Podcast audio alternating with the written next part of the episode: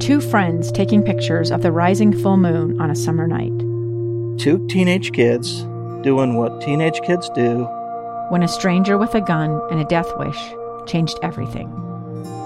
It was violent, it was senseless, and I will never understand it. I will never accept it. I'm Amy Donaldson, and unfortunately, we're all too familiar with stories about how violence shatters lives. But what we rarely see is how they are rebuilt.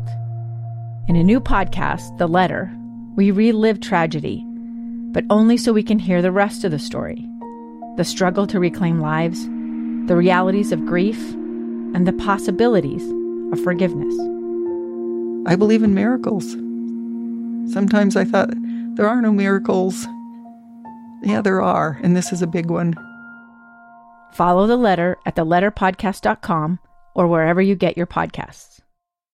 Live from downtown Salt Lake City, the Utah Debate Commission welcomes you to the 1st Congressional District Candidates Debate.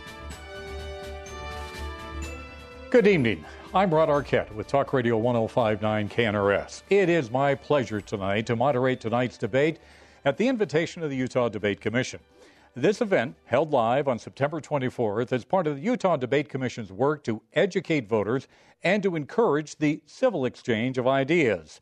If you're watching, listening live, we encourage your reactions and questions tonight on social media using the hashtag UTDebates and Listen, Learn, Vote. We're broadcasting from KSL Broadcast House, where we are holding the debate between the candidates in Utah's district for the 1st Congressional District. For the safety of all involved in the debate process, we are adhering to social distancing guidelines, and there is no studio audience. Tonight, we will hear from the candidates Blake Moore and Darren Parry. The Utah Debate Commission has established a format that allows each candidate 60 seconds for a, a, a, reply to the first question at tonight's congressional debate. Questions will be posed by myself, students from Weber State University, members of the news media, and the viewing audience participating on social media as well. The candidates will have up to two minutes for a response and an opportunity for a 30 second rebuttal. If needed, at my discretion, we may pose a follow up question. Last week, a virtual coin toss determined that Mr. Moore will get the initial response to the first question. We'll alternate who answers first on the remaining questions throughout the debate tonight. Let's get right to the first question and start right now. Let's start, first of all, by asking you a biographical question. Uh, last week, as we mentioned, a virtual coin toss was determined, and it's very important for voters to know who their candidates are. There will not be a rebuttal to this question, by the way. The first goes to Blake Moore. What uniquely qualifies you, Mr. Moore, to represent Utah's 1st Congressional District? Thank you, Rod. I'm Blake Moore, and, and every day of this campaign, I am more energized for this opportunity to serve. It's been a, it's been a tumultuous six months for our nation, and, and we still have some big challenges. But with challenge comes opportunity. As parents, Jane and I think of our three boys every day on the campaign trail. And I try to envision the world in which I would like to see them grow. Our fundamental rights bestowed in the Constitution, they need to be defended so, so they can experience the, the opportunities that generations before fought so hard to protect. We must send dynamic and versatile leadership to Washington. It must be someone who has relevant experience to our current crisis, problem solving, to address future challenges, and the ability to energize and inspire others, especially the next generation of Americans. I'm on this stage because I am that leader. Thank you. Mr. Parry, same question to you. What qualify, what qualification, qualifications would you bring to the race and to the first congressional district? For those of you who know me, know my tribal heritage is important. As a tribal leader, I've had a seat at the table with our federal delegate, our state and local commissioners. I have worked my entire life to build bridges of understanding between groups that don't necessarily get along. The divide that we see in our country today are not Republican problems and they're not Democrat problems. They're American problems. And I believe we all have a role to play. As I turn on the news, I see and hear so much from the left and the right. But I believe there's a whole group of people, me included, that reside in the middle space. And that middle space, it's now time for us to stand up and make a difference in our communities. And that's what I'm here to do today. Thank you for your initial responses. Now let's move on to some of the other questions we have for you tonight. The 2020 presidential campaign became even more chaotic in the past few days with the death of Justice Ruth Bader Ginsburg. The president expected to announce his nominee to replace Justice Ginsburg on Saturday. Do you feel the president and Senate Republicans should move to replace Ginsburg before the election, or should they wait until after the election and allow the next president, be it either Mr. Trump or Joe Biden, if he's re- elected, to replace Justice Ginsburg? Mr. Parry. Uh, I believe that, uh, and I'm using the words of the Republicans a few years ago, that no replacement should be replaced in the last year of a presidential uh, campaign. The Republicans said that, and there's many on record that have said that. But now it's different. I don't know why it's different. Uh, she was a great woman. Every woman in this country should thank her for the service that was provided and, and the things that, that they have access to now. And I absolutely believe in my heart that uh, the American people should have a say in who the next Supreme Court justice should be. Yeah. Mr. Moore. I'll echo Mr. Parry's comments. She's in, in addition, yeah, not just women, everybody. Uh, she brought equality. She brought she brought a lot of good. And she was an extraordinary woman, and uh, it's been nice to see the country for a brief moment come together to, to honor that, and that should continue on. Um, this one, we need to go off of precedents, basing our decisions on the Constitution. Um, because if we don't, everything gets political. And as we've seen it, everything constantly gets political. But if you base your decision off the Constitution and off precedents, you'll see that there has been there is plenty of time to be able to nominate, to vet, and appoint a, a new Supreme Court justice. And I support Mitch McConnell and the, and the Senate Republicans in their efforts to do so. Thank you if, in fact, the President and the Senate move forward in uh, confirming whoever is nominated to be Supreme Court Justice, Democrats are threatening to pack the Supreme Court if Ginsburg's replacement is confirmed before Election Day or even in a lame duck session. If elected, will you support such a move? To pack the Supreme yeah, Court? To pack the Supreme Court. Um, the Democrats would need the sufficient. Um, authority and constitutional principles to be able to do that. Uh, and I would join my my House caucus and and work closely with the Utah delegation to come up with the best decision. But uh, the threatening um, just is it's not something that I would you know right now support. I haven't seen the plan or what they're actually proposing to do, so I can't necessarily you know agree or deny to to support that based on anything that I, I don't necessarily know but uh, it's a it's a threat to try to dissuade the Senate Republicans from moving forward. And again, I support their their efforts to do so before before the election. Mr. Parry, your thoughts on the Democratic threats on pa- possibly packing the Supreme Court? Rod, that's the problem we, we see today. Uh, it's become partisan. Uh, people quit thinking for themselves in Washington, D.C and that's a problem. Uh, I don't see the answer as, as packing uh, the Supreme Court, even if they have the ability to do so. Because what's to stop the next group, if one party is in control again, to, to do the same thing? Uh, the Constitution was set up with checks and balances. It gave certain authority to different groups to make decisions and not hold all the power. And we've seen with this president, by executive order after executive order, uh, circumvent the process. So I stand for the Constitution. I stand for uh, taking partisan politics out of it and doing the right thing. We've got to skip back to in this country to doing the right thing. But I want to make sure both of you would oppose or agree with packing the court if there was such a Democratic move, oppose. Mr. I you would would oppose. and Mr. Moore? Likewise. Same thing. All right. Our next question comes from Ladd Egan. with KSL Television, Channel 5. It is a video question. You can see it on the monitor here to your right. Hello, I'm Ladd Egan with KSL. The CDC says it needs an extra $6 billion to deliver the coronavirus vaccine, but Congress has stalled on passing a new relief bill with the necessary funds.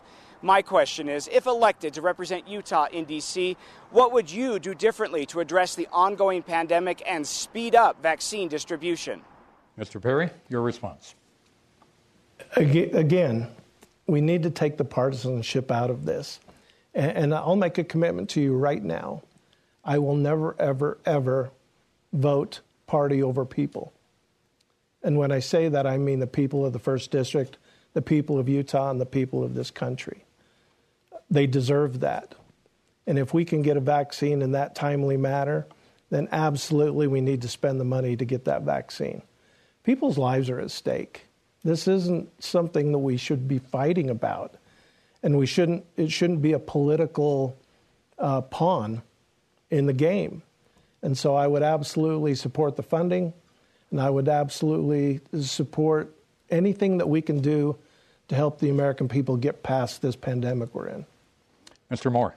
The uh, number one bullet point here on the commitment to America, uh, the Republican House leadership put out a really, really sound document that talks about the several ways that they're they're going to commit to you know various topics and right here. It's tripling rapid COVID testing and developing a vaccine that is safe, effective, and available this year. I've also talked to folks within the pharmaceutical industry that, that, are, that, are, that are telling me, you know, there, there's a, the, the Democrats have hindered this, you know, the, the, the rapid testing possibility. And it feels very partisan. And it feels like we're just playing political games uh, in order to, to, to, move forward on this, on this vaccine testing.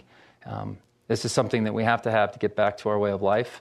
Uh, and you know, I'm I'm obviously very supportive of making sure that, that, that we, we have what we need to do the proper testing so it's safe, but we can we can we can push this along so we can do it at a more rapid rate. All right, I want to follow a question before we go to our next uh, our next questioner. Um, you both talked about the vaccine. Top health officials yesterday told the Senate committee that if a vaccine was available, they would in fact take it and they would recommend their family would take it. My question to you, first of all, is are we moving too fast on a vaccine? And if it became available, would you take it? We go first of all to Mr. Parry and then Mr. Moore. Uh, my wife's a research nurse. She's actually been uh, assigned to the COVID study. We have to make sure we follow the process that's been set in place and and that requires testing. It requires uh, a placebo. It requires all kinds of things. But at the end of the day, as long as we don't circumvent the system, which will provide a, a safer product, then I'm all for getting it out there as quick as we can, as long as we test the way we should test and the way we've tested forever. And if that process were to follow, would you get a vaccine? Yes. Okay, Mr. Moore, same question to you. Yes, I, I, would get a vaccine. I recommend my family getting a vaccine. We would, we would plan to do it. We would base it off of the science that's available. We absolutely have to do this in a safe and effective manner. Um, you know, and then uh, support uh, support a phased approach into this, going to the most vulnerable first. That's how we're going about opening up our economy right now too. There's, there, there is vulnerable populations. If we can keep them safe, others of us have been able to at least start interacting. We take precautions uh, we don't have to have a vaccine before we continue to at least inch forward in our economy. All right, our next question, a follow up to uh, Ladd Egan's question about uh, the deficit and a stimulus package and the impact it has on our budget. It comes to us from Weber State University uh, student Brody Bailey. Again, it is on video. Hi, my name is Brody Bailey, and I'm a student at Weber State University. My question is With the recent economic impact bills that have been passed to try and mitigate the economic effects of COVID 19, what actions would you take in order to decrease the ballooning deficit and debt? Mr. Moore. Yeah. Any any uh, additional stimulus that's done, we have to do this in a very stratified or strategic approach. We we blanketed the the economy with with you know kind of uh, money, mass money going everywhere right? That caused some initial conflicts where we, we, were incentivizing people not to work. And when we figured out after a few weeks there was industries that were able to work, but our tourism and hospitality industries have been hit hard, or we've had an econ- or we've had an energy boom or a, a bus cycle that's gone through. There are industries that we need to be thoughtful of and consider in a future package. Now, we all wish we were doing this from a strong financial situation or a balanced budget, but we're not. And we need to fix that debt culture that exists in Washington. Uh, I, I, that, that motivated me first. Before we ever got into a coronavirus or anything, going back and being in Washington, somebody that could go and establish himself, work on pushing over budget proposals so we could see about getting us back to that 1997 deal. Uh, but we have to be very strategic in our next approach, if any. Mr. Parry, your response. The thing that bothers me about uh, bailouts and stimulus packages is the government seems to do a really good job of bailing out large business. Well, most of the business in Utah and the most business we know are small business. They're small business owners. And we need to do a better job. The people that have been most affected by this virus are our service entry level workers, those workers that work paycheck to paycheck. They're the first that lost their health care. And they're the first that uh, are, are most vulnerable in our society. We have got to do a better job taking care of the most vulnerable in our societies. And, and that is those frontline workers. That is the small business owner here in Utah.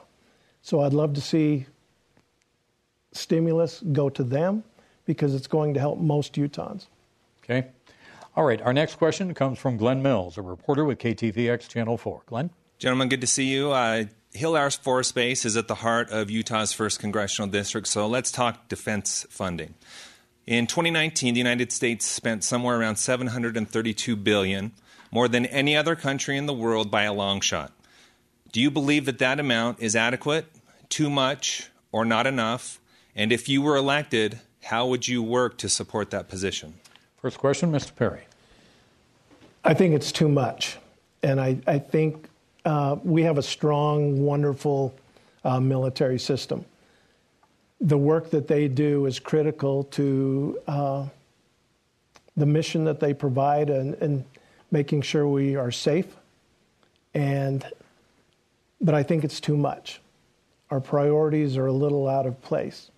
And having said that, though, I support the mission of Hill Air Force Base 100%. It was my first job in high school and my grandparents uh, retired from there. Northrop Grumman was just awarded uh, the contract to revamp our ground based nuclear warheads. And that work absolutely needs to, to take place. Uh, our president took $54 million from Hill last year to build his border wall.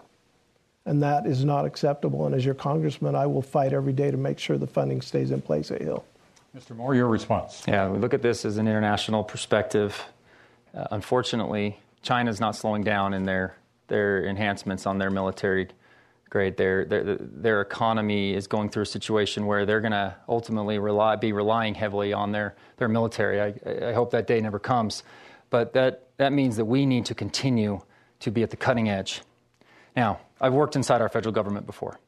I've worked in the intelligence and defense communities and within there, and I used to sit back and think about what in the world we've got this budget that's way too much. Do you know how oftentimes in our federal government we're like, oh, you have to use your budget unless you're going to, you know, otherwise you're not going to get it next year? A lot of that goes on. There's a lot of waste.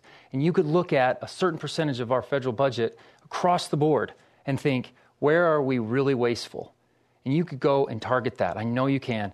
You wouldn't touch a job. You wouldn't touch a mission. The objectives could still be there. But there is waste within our federal government, and we need to be able to take a holistic look at that and go after it. This, this deficit does not get solved with defense funding, though. We have, we have much bigger spending issues. Mr. Mills has asked for a follow up question. Uh, Glenn? Mr. Parry, if you believe it's too much, where should that money be going as a priority? It's, it's what are our priorities in this country today? Is it to be the strongest nation defense wise?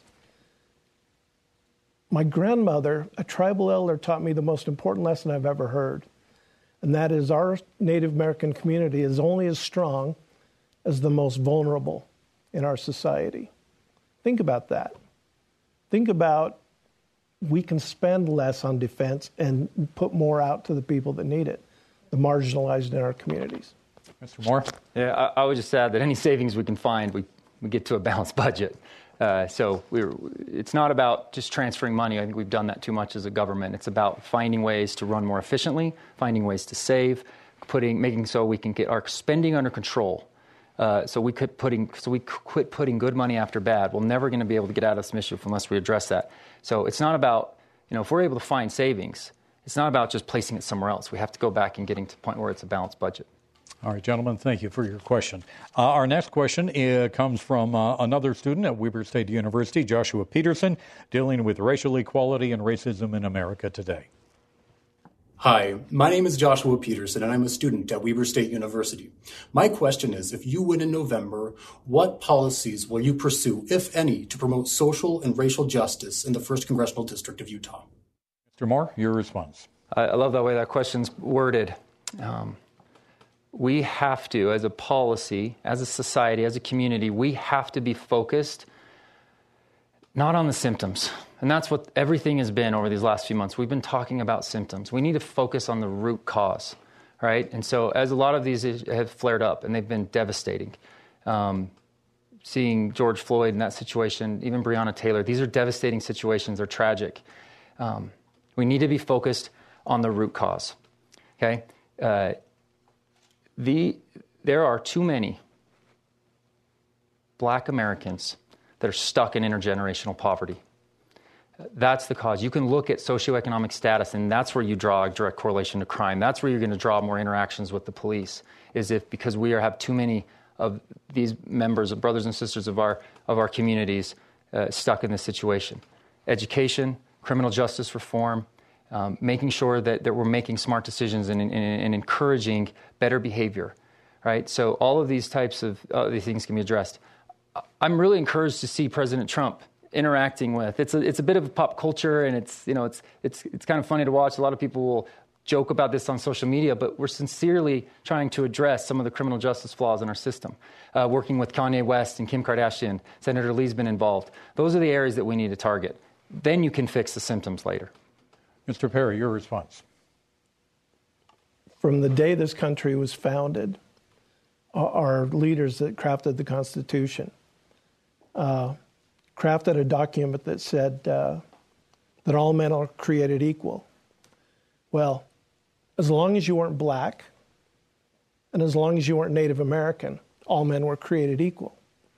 So, this is the system we've lived with forever.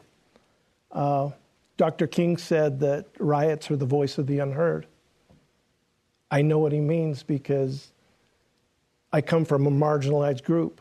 I know what it's like to be not heard. I know what it's like to not have a seat at the table.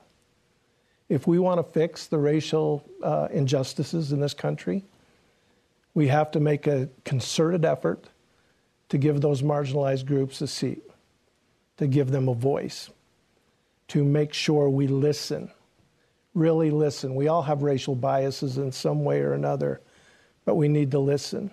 We need to acknowledge past wrongs. Uh, our current president doesn't want to teach that now.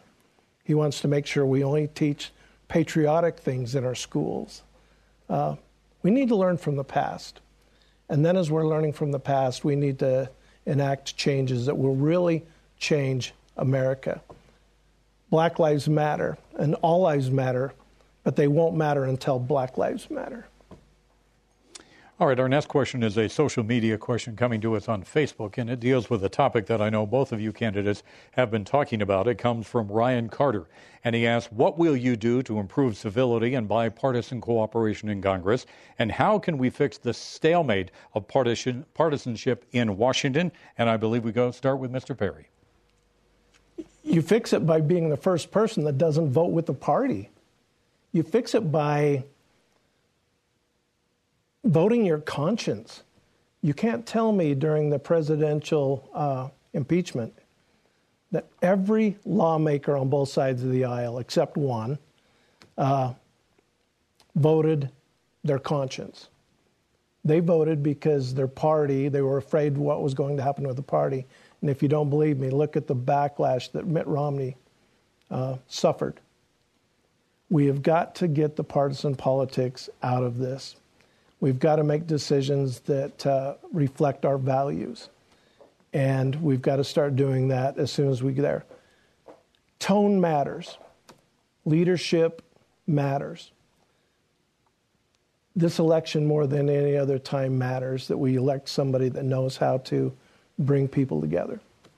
Mr. Moore, your response. Yeah, I've thought as I think about, and particularly for debate prep, as you think about all the various topics you can talk about, every single one of them has a point of common ground that I know if you were to put 100 people in the room, you'd be able to find common ground, and then you build from there.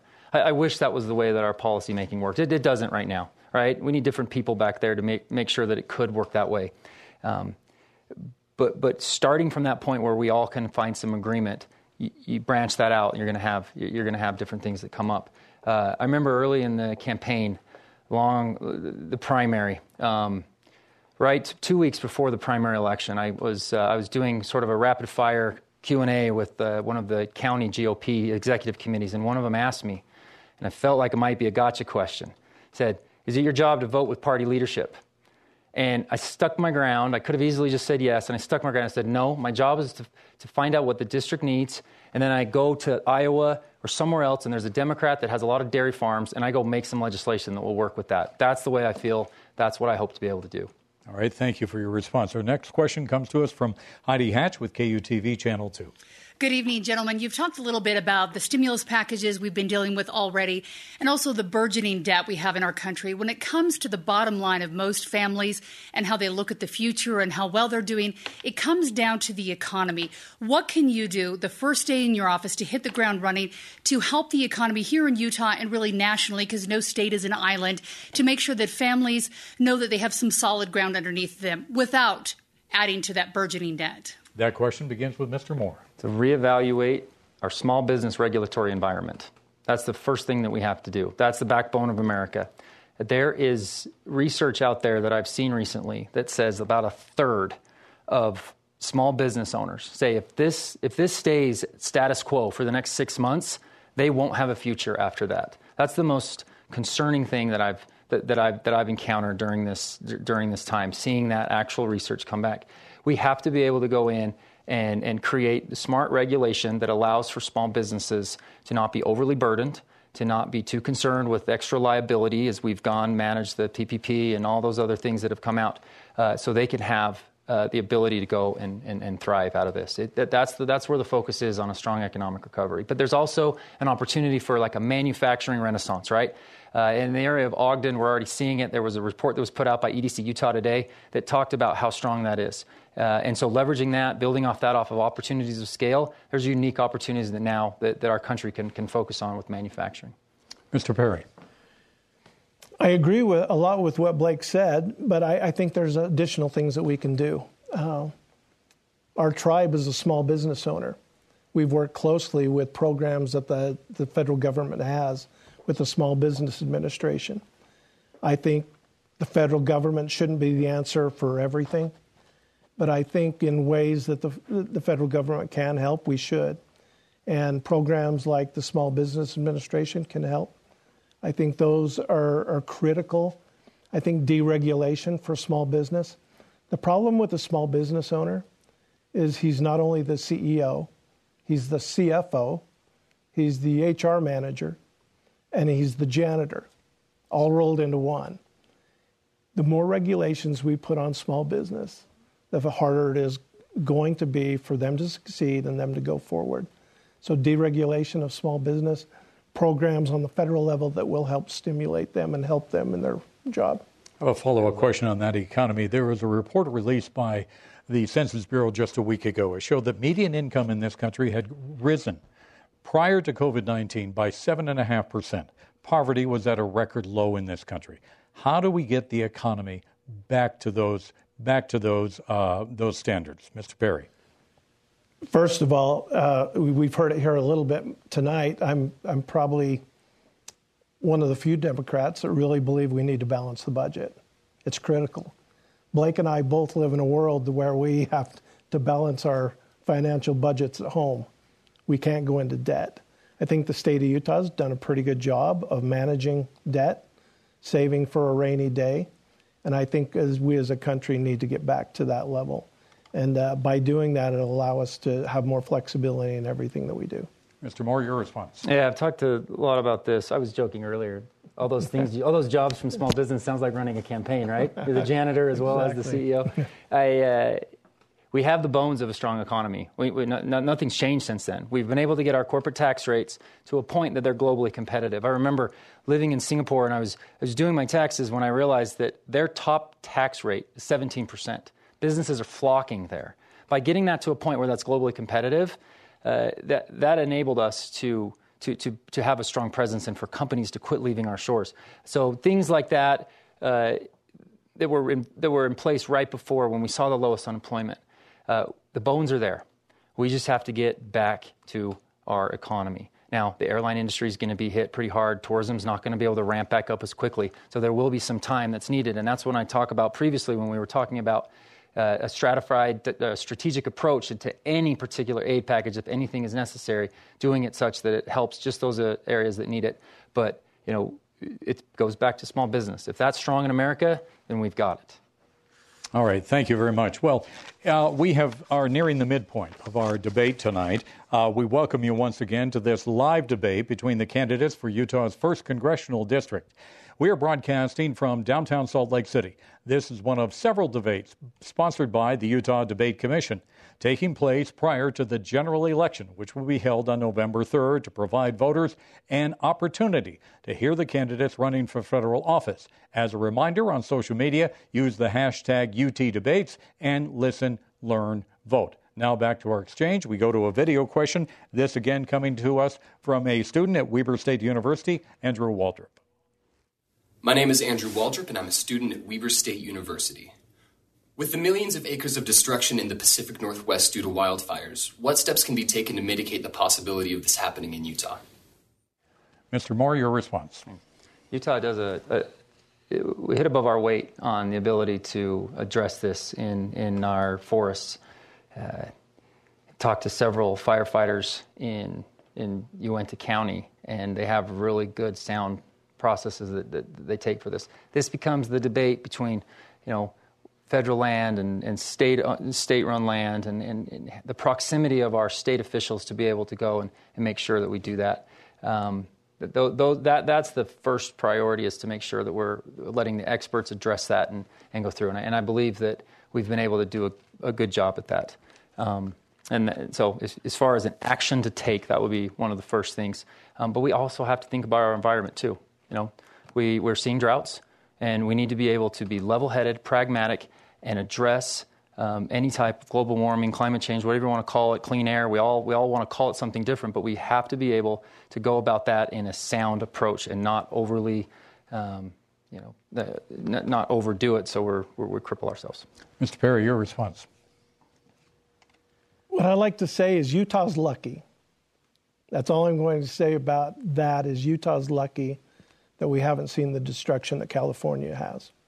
There's two factors that play into the wildfires that we see on the Northwest, and, and some of them here at home. The first thing is climate change. Climate change is real.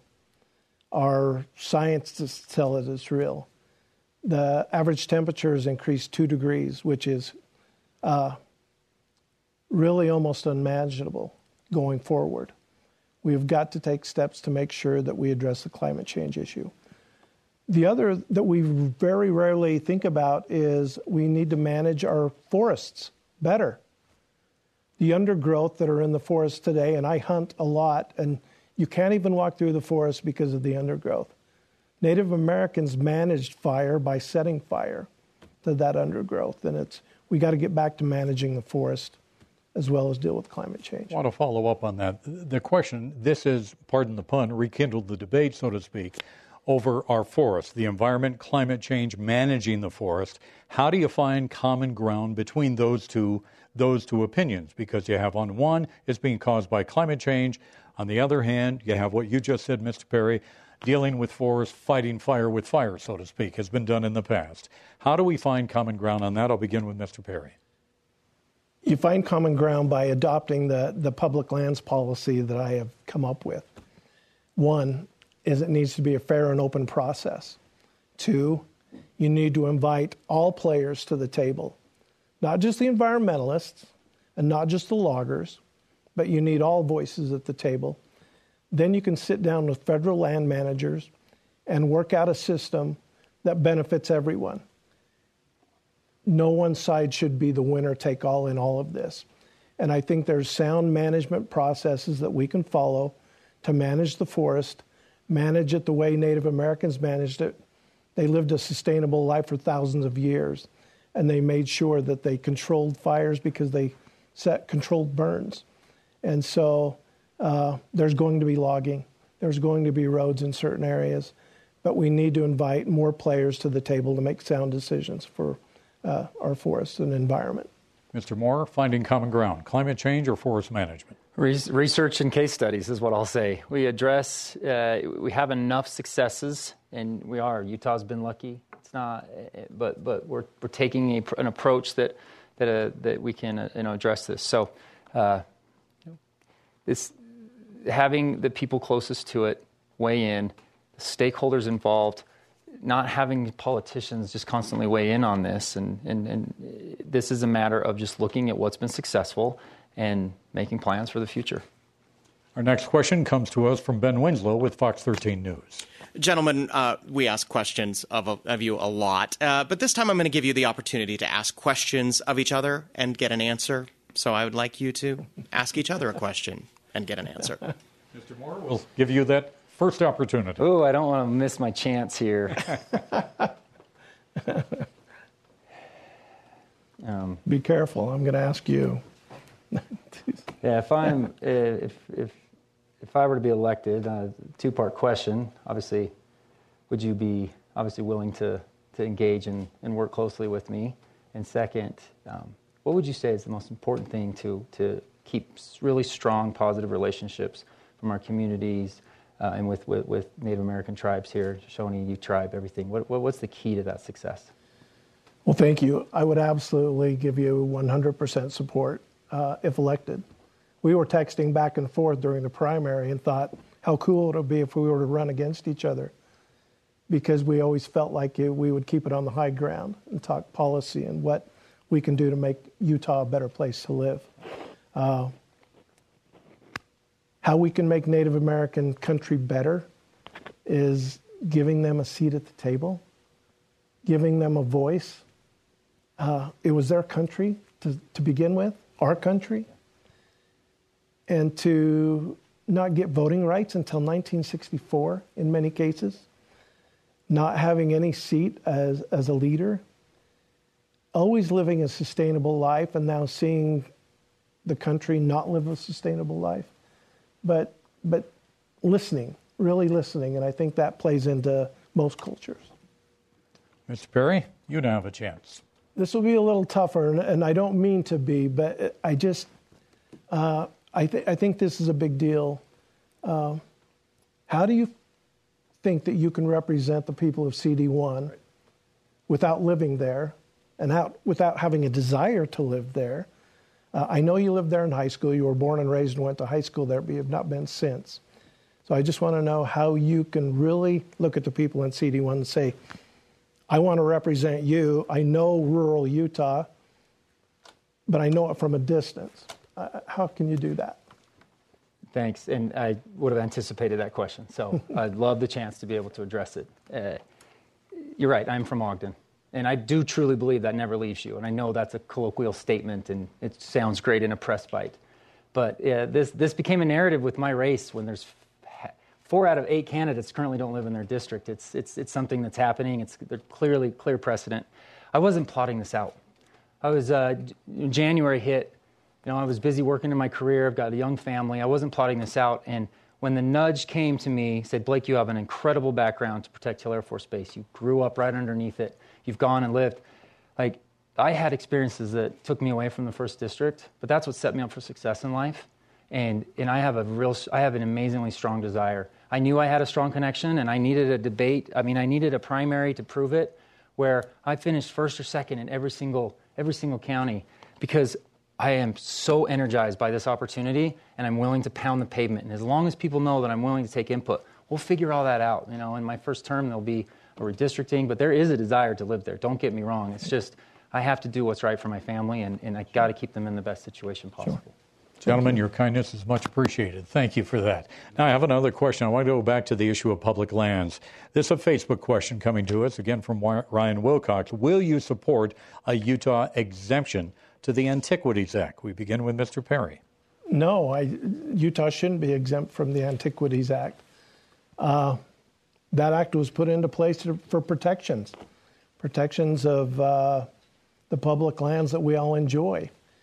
I will work hard as your congressman to make sure the public lands stay public. Uh, it's vital. And in fact, COVID 19 has taught us how vital those are. While t- the tourism industry has taken a hit, in some ways, uh, there were greater use on our public lands. People in Utah are staying closer to home. They're using those public lands, and there was a high, high uh, output of people visiting the public lands in the areas that they live. And uh, getting around the Antiquities Act and, and is not the way to go. Mr. Moore. So I have not seen the details of what that exemption would look like and, and everything associated to it, but I do not support the Antiquities Act the way that it's, it's been used. We need cooler heads to prevail before it ever comes to that. Um, and that's not a statement in anything against our public lands. I, I have a very, very strong support of the balance that's needed there. But we have to get away from executive action. And we've seen it grow in the last two presidencies. That's because Congress can't work. Congress can't figure this out. They cannot work together. And, and it just leaves the President of the United States left for this option. I, I, I don't believe the President, the last two presidents are, have just died to do that with so much executive action, but it's, it's reality and they've, and they've done it. Um, so I'd be supportive of exploring that. I, I, like I said, I don't know the exact details of it, but allowing for you know, a president to come in in a lame duck session and just throw something like that out that doesn't have input enough, like we, we, we can't get to that point in our policymaking. Our next question comes to us from a resident in the Uinta Basin, which is in your district. It deals with um, public lands. Rural counties in this state have, as many of, as you both know, have a significant portion of non taxable public lands within their counties. Rural Utah counties, they're responsible for the construction, upgrade, and maintenance of roads and a variety of other infrastructure issues. Federal PILT money, or payment in lieu of taxes, is an attempt to try and compensate those counties for their lost tax revenue. As a congressional representative for the Uinta Basin, would you lobby to increase and bring some stability to those payments? And if so, how? Mr. Moore. Yeah, I, I would actually. And there was a great article this morning about, about this exact topic uh, it's a good way to balance this, this discussion. So many Utahns want to ensure we have our access to our public lands. There is opportunity uh, for our state to run some areas better. There's balance here. And, and we've seen that balance play out uh, for, for, for quite, quite some time. Now, look, 66% of our land is public land. There, I believe there are areas that we can, that, that, that we can do a better job locally. But I, I recently spoke to somebody who said, don't ever lose your public lands. Like I go to Oklahoma or Texas, and unless I have a rich friend or a high school buddy that owns some land, I can never hunt or fish or anything like that. That's really unique and great about Utah. So, so, so I do. But I would support looking at this PILT and as a real as a way to alleviate this issue and, and, and, and get us to come together a little bit more. So this isn't constantly such a such a decisive, decisive piece. Daggett County, in particular, is an area that could definitely use uh, increase increase PILT payment.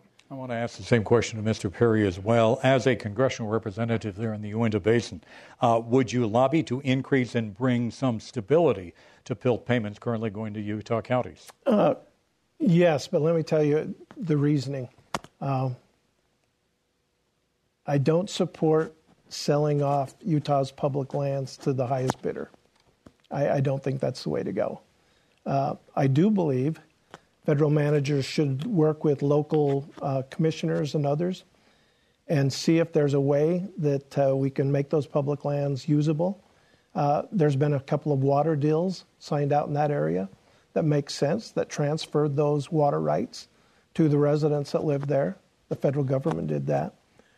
I would work hard every day as a congressman, though, to make sure that the, those federal lands are taxed at appropriate rate that uh, those those counties that really rely on that uh, can see a sizable increase in the revenue that comes in from those public lands. We've shortchanged counties way too much on the federal side, and that needs to be fixed. So both of you agree the PILT payment should be increased to counties? Absolutely. To your counties. All right, I have another question concerning that. As a, a congressional representative for the Uinta Basin, what would would you support fossil fuel extraction on public lands, Mr. Parry? Ah, you asked the Native American who has many Native American brothers and sisters in the Uinta Basin, whose only money source has been gas and oil? It's a trick question. It's a, it's a tough question to navigate. Uh, I am absolutely 100% for getting away from the extraction industries. We've got to. We've got to live a sustainable life, and we need to look for new energy sources. Having said that, we need to look for new ways for the Ute Nation and others that have relied on gas and coal for their livelihoods to transition into something else. I sat on a panel a couple of years ago in Sun Valley at a sustainability conference. There was a mayor from Pikeville, Kentucky, relied on 100% coal, and they talked about what they did to transition the whole community away from coal into another uh, way to make a living. We got to do that. Mr. Moore, how about the extraction of uh, fossil fuels on our public lands? Yes, I, I, I support it. The Uinta Basin is uh, strongly supported by that. Conversations that I've had show that people are committed without mandates to finding green technology, green options that are, that are taking place. In, in particular, the oil, the waxy crude that exists out in the Uinta Basin, that there's an effort to, to get a rail so they can at least put that somewhere where, where it can be processed into tier three gasoline. Now, that's a cleaner, that's a cleaner option. Uh, using our resources to be able to invest smartly to make improvements is the, is the policy outlook that I would, that I would explore. All right, another question. A coalition recently in Washington of Republicans and Democrats in the House recently formed a caucus called the Problem Solvers. The group has called on Congress to develop a stimulus package, among other things. Um, would you join a caucus? And is that an example of leadership that both of you say currently Washington lacks right now? Mr. Moore. Yeah, I, I, like the I like the emergence of a lot of these. I've interacted with what's called the Republican Governors Group, Re- Republican Governance Group. It used to be called the Tuesday Group, which is an easier name to say, um, and uh, see a lot of potential in that type of work look, there's there's is a, there's eight percent on both sides that make the news. There's a lot of members of Congress that are getting things done. They're working hard in our committees to put together the, the Defense Authorization Act, to put together other, other legislation that's never going to make the news. You know, you see a civil dialogue between Mr. Parry and I. We're not going to. Maybe we don't make them enough controversy. We don't. We don't. We may not make the most news, but that's the work that's getting done. Um, Problem Solvers Caucus, there's some stipulations that are involved with it, and you have to adhere to them. Uh, it's something to explore, but it's a, it's a, it's a little stringent um, from what I understand. But that RG2 group is something that, that I see a lot of value in. What about the caucus, the Problem Solvers Caucus? Is that something you'd you'd consider joining, and does it show leadership? I certainly don't know all the details about that group, but the concept of bringing both sides together to solve problems is absolutely intriguing and something that, I would uh, be interested in joining if it made sense after looking at all of it. But the concept is right. It's, it's what we need to do. Do we need a caucus to do that? Do we really need a caucus to want to do the right thing? Sit down with somebody on the other side of the, the aisle and say, what can we do to work together? my experience with caucuses, especially during the primary, is you have to adhere to the caucus. There's rules, and and they don't like you to stray from them, and and so I don't necessarily believe caucuses are the answer, but the concept of what they're trying to accomplish is, and I think you can do that without a caucus. We gave you the opportunity a few minutes ago to ask each other a question, but I have a different approach to that now I'd like to ask you. On what issue or issues do you currently disagree with your party's nominee or your party leadership? Mr. Parry. That I disagree with the Democrats on. That, you disagree with either Mr. Biden or with Mr. Biden or your party's leadership in Uh, Congress. Is there an issue or issues you disagree with them? Um,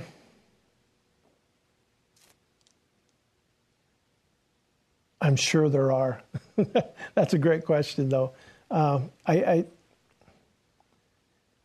I think we need to do everything we can to uh, balance the budget. I don't believe that big government, and, and generally Democrats believe in big government. I don't believe big government's the answer. I believe public private enterprise is the best way to go.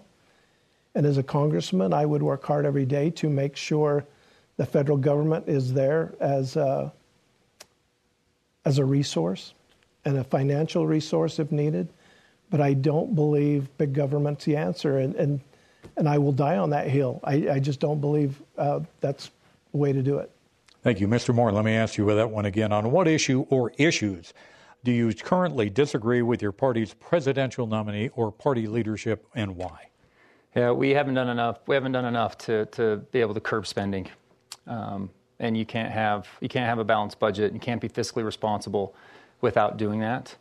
But I I, I recently put out this you know a 30 second ad, and I'll save you all the time to go and watch it. But conservative means more to me. It means it, it means looking after the economy and your neighbor. It means you know ensuring families have what they need to succeed, and it and it, and it means uh, embracing that entrepreneurial spirit, you know, so that everybody can succeed. You know those kind of things. But I love that part about the economy and the neighbor. We don't do a good enough job of communicating, especially Republicans. We don't do a good enough job of communicating to the next generation. That was a big motivation for me to get in here to be leadership within that next generation. We are the party of Lincoln, and we don't do enough to show how much we care about that community based side of it. And uh, that will be something that I hope to be able to effect some change. We have time for one more quick question and a quick answer, if you would please. We'll begin with Mr. Moore on this. I want to go back to a stimulus package. Do you think we need another stimulus package to help the economy, and if so, why? Uh, I'm concerned about that small business piece that I mentioned earlier. That if things stay status quo, would they be able to survive after six months? So we'd have to be able to see how long it is until we can get back to a more bustling economy based on the health needs of our of our public health needs on uh, fixing this this um, coronavirus and the threat that it, that it exists. I, I, we're getting along. We've got companies working. I, I'm hopeful we don't have to have any more stimulus. Mr. Parry, do we need another stimulus package, and if so, why? I do believe we need another stimulus package because the pandemic's not over, and if we've seen the the the people in Utah County and the way they're acting, this pandemic not, might not be over for a long time. And so I would like to see a stimulus package that goes to small business, that goes to working families, people that have lost their health care, lost their jobs. We need to make sure they're taken care of. Thank you. We have reached the end of our allotted time for questions for the candidates tonight, and will now move to one minute closing statements. Prior to the airtime, it was determined that Mr. Parry would have the first one minute opportunity. Mr. Parry, your one minute closing remark. Thank you. This has been good, Blake. Thank you very much. There's two factors that have really shaped who I am today. Uh, the Shoshone Nation is a matriarchal society. I have been blessed with strong women in my life that have really given me the values that I have today. That's one. My faith has shaped me in another way. I am a Utah Democrat because of my faith in the LDS Church, not in spite of it. I made promises to leave the 99 and go after the one. I've made promises to comfort those who stand in need of comfort and mourn with those who mourn. If we are true as a society of, of taking care of one another, if my basket is full of food and yours is not, I have failed.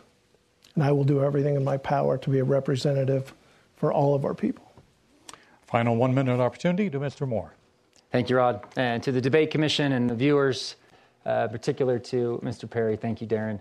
Uh, I was given your book, um, The Bear River Massacre, And now the debate prep is over. I can set, I settle in and I'm going to get that thing read as soon as I possibly can. But sincerely, thanks for the, the dialogue today. Look, uh, electmore.com. Feel free to, to check out our check out the campaign. But elections are about the future.